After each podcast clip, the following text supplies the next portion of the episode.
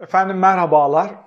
Mustafa İslamoğlu Karar TV'de verdiği bir mülakat sosyal medyada tartışıldı, ses getirdi. Orada bazı çarpıcı açıklamalarda bulundu ve en vurucu cümlesi şuydu. Bir ahbabına söylemiş ki bu ahbabının kim olduğunu tahmin edebiliyorum. Ara sıra ben de İstanbul'da yaşadığım dönemde onunla İslamcılık üstünde gece yarılarına kadar bazen entelektüel tartışmalar yapardık. Daha ziyade o itiraflarda bulunurdu. Şu cümleyi kullandı. Bir çürük ipliğe hülyaları dizmişiz ya da hülya dizmişiz. Buradan şunu anlatmaya çalışıyor Mustafa İslamoğlu. Evet dindardık, dine aşıktık. Her şeyi bulduğumuzu, her şeyi çözdüğümüzü zannediyorduk. Her şeyin Kur'an'da olduğunu ve bunun üstünde çok da fazla fikri tartışma yapmaya gerek bile olmadığını İslam'ı hakim kıldığımızda tüm sorunları otomatik olarak çözebileceğimizi zannediyordu özetliyor aslında burada. Yani çürük iplikten kastı şu aslında teorik çerçevesi tartışılmamış. Din ile bilimin, akademik verilerin, akademik çalışmaların, entelektüel tartışmaların barıştırılamaması için kurgulanmış. Etrafına çeper er, örmüş ve sert tavırlarla oraya kimseyi yaklaştırmayan bir ideolojinin üstüne tüm hayallerimizi inşa ettik demek istiyor diye anladım ben. Şimdi buradan şu tartışmaya geçebiliriz. İslamcılığın temel hedefleri neydi? Ve nelerle övünüyorlar? Şimdi bir bakın bakalım. Bir kere Erdoğan diye bir adam var değil mi? Onun üstünden tartışıyoruz birçok şeyi. Neden? Karar alıcı o. Tüm İslamcı entelektüeller onu parlatmak, onun liderliği etrafında bir mekanize bir birlik gibi bir araya gelmek ve adeta kademeli olarak bir sosyal devrim yapma niyetindeydiler. Şimdi bu adamın hayatında okuduğu kitap sayısı bir elin parmaklarını geçmeyecek kadar az. Yani bu İslamcılığın temel çürük yanlarından bir tanesidir. Geçmişte de İslamcılar daha ziyade mühendisler, tıpçılar, belediyeciler vesaire gibi teknik alandan gelen siyasiler tarafından temsil edildiği için aslında entelektüel derinliğe ulaşabilecek tavırları hiçbir zaman sergileyemediler. İslamcılık genel bir çerçeveden, tarihsel perspektiften baktığımız zaman aslında anti-emperyalist bir duruştur. Bu anti-emperyalist duruş anti-batı bir duruşa, oradan da anti-demokratik ve anti-çoğulcu katılımcı bir sistem duruşuna savrulmuştur. Yani İslamcılık dediğiniz ideolojinin anti-emperyalist duruşu o kadar güçlüdür ki batıdan gelen evrensel değerlere blokaj uygulamış ve onları doğru düzgün tartışmamış hatta onları küfür ilan etmiştir. Nedir temel çatışma noktası? Yani İslamcılıkla demokrasi arasındaki en temel çatışma noktası şudur. Demokrasi halkın üstünlüğünü savunur ki buna birçok şerh koyar. Güçlü kurumlarla birlikte anayasaların korunması, elitler uzlaşısı, işte çoğulculuğun tartışılmaz oluşu, evrensel değerlerin değiştirilemez ve dokunulamaz oluşu, bunların referandumla yok edilemez oluşu gibi birçok detayı vardır. Ama İslamcılar şöyle der, hakkın hüküm koyduğu yerde halk hüküm koyamaz, halkın iktidarı karşısına biz hakkın iktidarını koyuyoruz diye bir reddiyeci, ezberci tavır sergiler. Halbuki, halbuki bir kere bu tarafta demokrasi cephesinde bile o kendi koyduğu değerler için o korumayı getiriyor. Yani örnek vereyim, e, bir ülkede dini özgürlükler referanduma sunulamaz. Bir ülkede kadının hakları referanduma sunulamaz. O haktır. Azınlıklar demokratik bir ülkede azınlıkların hakları referanduma sunulamaz. O temel bir haktır. Yani halk istediği her şeyi değiştirebilir. Onun için biz halkın karşısına hakkı koyuyoruz. Denilen şey bir kere demokrasiyi anlamamış. Onun altyapısını, teorik çerçevesini, içinde geçirdiği tartışmaları, denge denetim mekanizmalarını, anayasacılığı liste çok uzun. Onu anlamamış, okumamış bile. Ama ne kadar güzel. Zaten e, bu ayetlerden slogan oluşturma, sloganlardan da bir ideoloji oluşturduğunu zannetmek İslamcılığın içine düştüğü en önemli açmazlardan bir tanesidir. Bir de ne demek hakkın dediğini onun karşısına koyacağız diye. Hakkın dediğini sen başka türlü anlar yorumlarsın. Ben başka türlü anlar yorumlarım ve orada aslında uzlaşacağımız bir nokta olmayabilir. Zaten İslam tarihine baktığınızda en dindarın daha en dindarı kestiği, katlettiği, sırf onun gibi inanmadığı, işte bazı entelektüel çıkarımlarından dolayı işte katli vacip fetvalarının verildiği bir dönem görüyoruz orada. Demek ki bu hakkın dediğini anlama, kavrama ve yaşama hususunda bir özgürlük de vaat etmiyor İslamcılık. Benim dediğim gibi tarikatlarda, cemaatlerde de bir ruhban sınıfını doğal süreçte oluşturan elitist bir tartışmayı ön plana çıkartan bir çerçeve çiziyor. Yani icma dediğiniz, işte şura dediğiniz şeyleri kısıtlıyor. Onların bir e, dinin içinden gelen otoriteye teslim eden bir tavır sergiliyor. Türkiye'de İslamcılar demokrasiye başlangıçta reddiye olarak baktılar. Yani 70'li yıllardaki İslamcılar devrimci İslamcılardı. Silahlanacağız, halkı ikna edeceğiz, sistemi ele geçireceğiz, demokrasi küfürdür, küfür rejiminedir gibi bazı söylemlerde bulundular. Daha sonra sistem içinde kendilerine yer bulabileceklerini, kademeli olarak yükselebileceklerini tabii 40 fırka, fırkaya ayıldılar. Tarikatlar, cemaatler, parti kuranlar.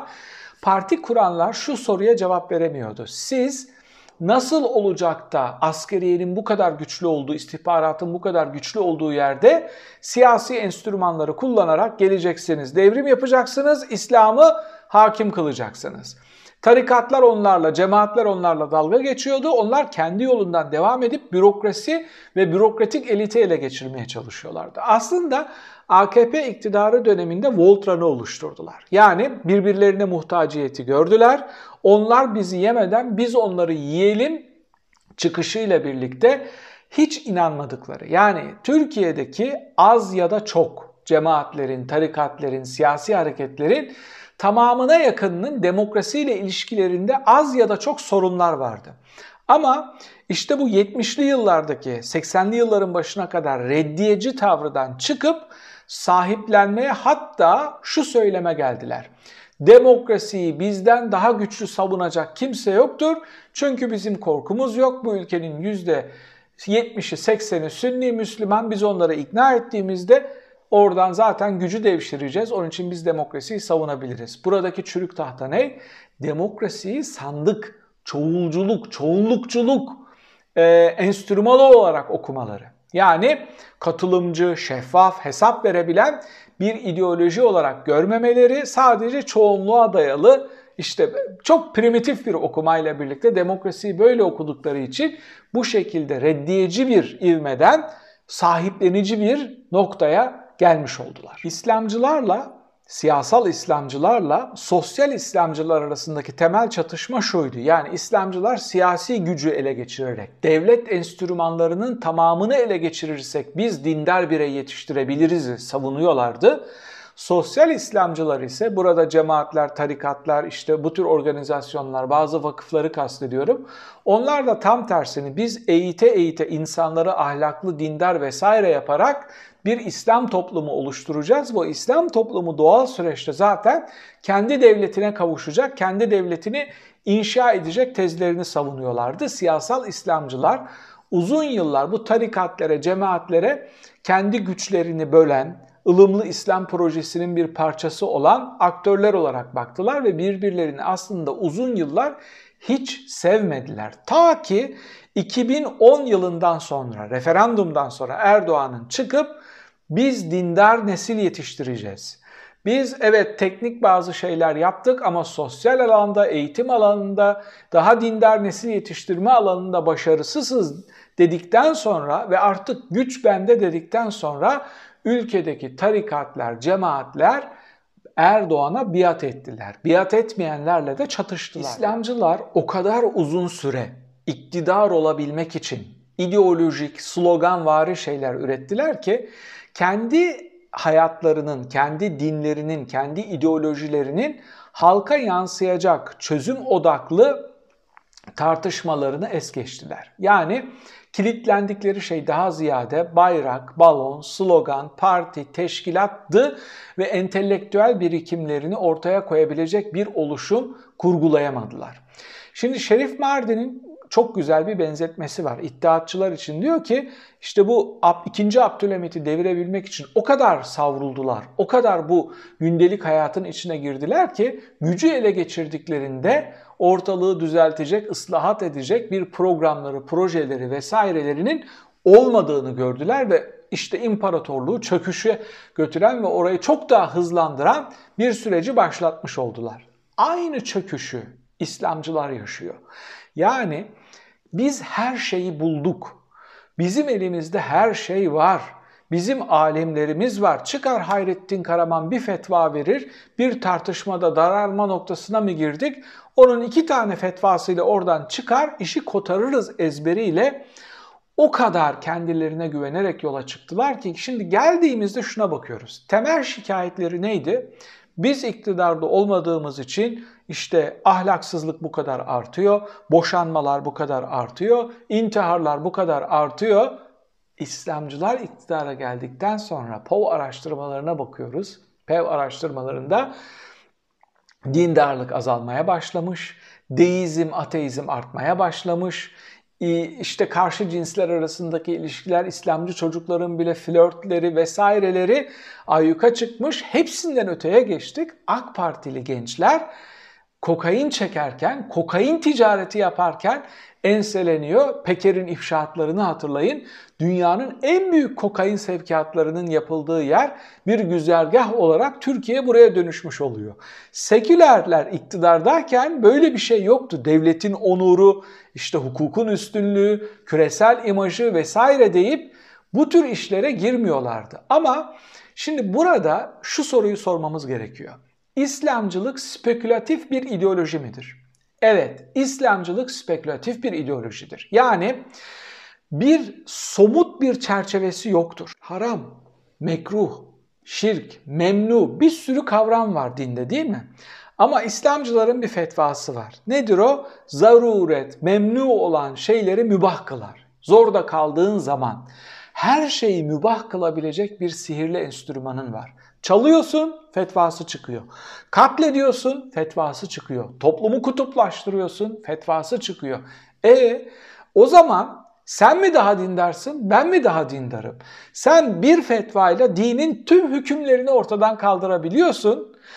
Hakkı galip kılacağım derken kendin bir ilahmış gibi hakkın ortaya koyduğu çok somut şeylerin tamamına yakınını askıya alabiliyorsun. İşte bu kadar spekülatif bir ideoloji olduğu için yani somut kavramlar çerçevesinde bir yere oturtup şimdi bunu dinleyen bazı İslamcılar şöyle diyecek. Ya bunlar oportunist, bunlar öyle yaptı. Hayır, zemin buna müsait.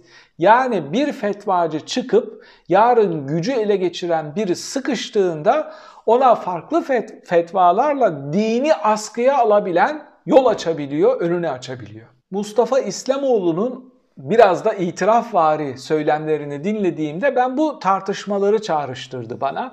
Yani normal şartlarda ben dindar birinin demokrasiyle en ufak bir kavgasının olabileceğine, çatışma içinde olabileceğine inanmıyorum ama İslam'ı din olmaktan, ahlak öğretisi olmaktan, ibadet öğretisi olmaktan, Allah'la aranda irtibat kuracağın en güçlü enstrüman olmaktan çıkartıp onu bir güç manivelası ve bir siyasi ideoloji haline getirdiğin zaman demokrasiyle de barışma ihtimalinin olmadığını söyleyebilirim. Zira İslamcılık aynı zamanda mahyevelist bir ideolojidir.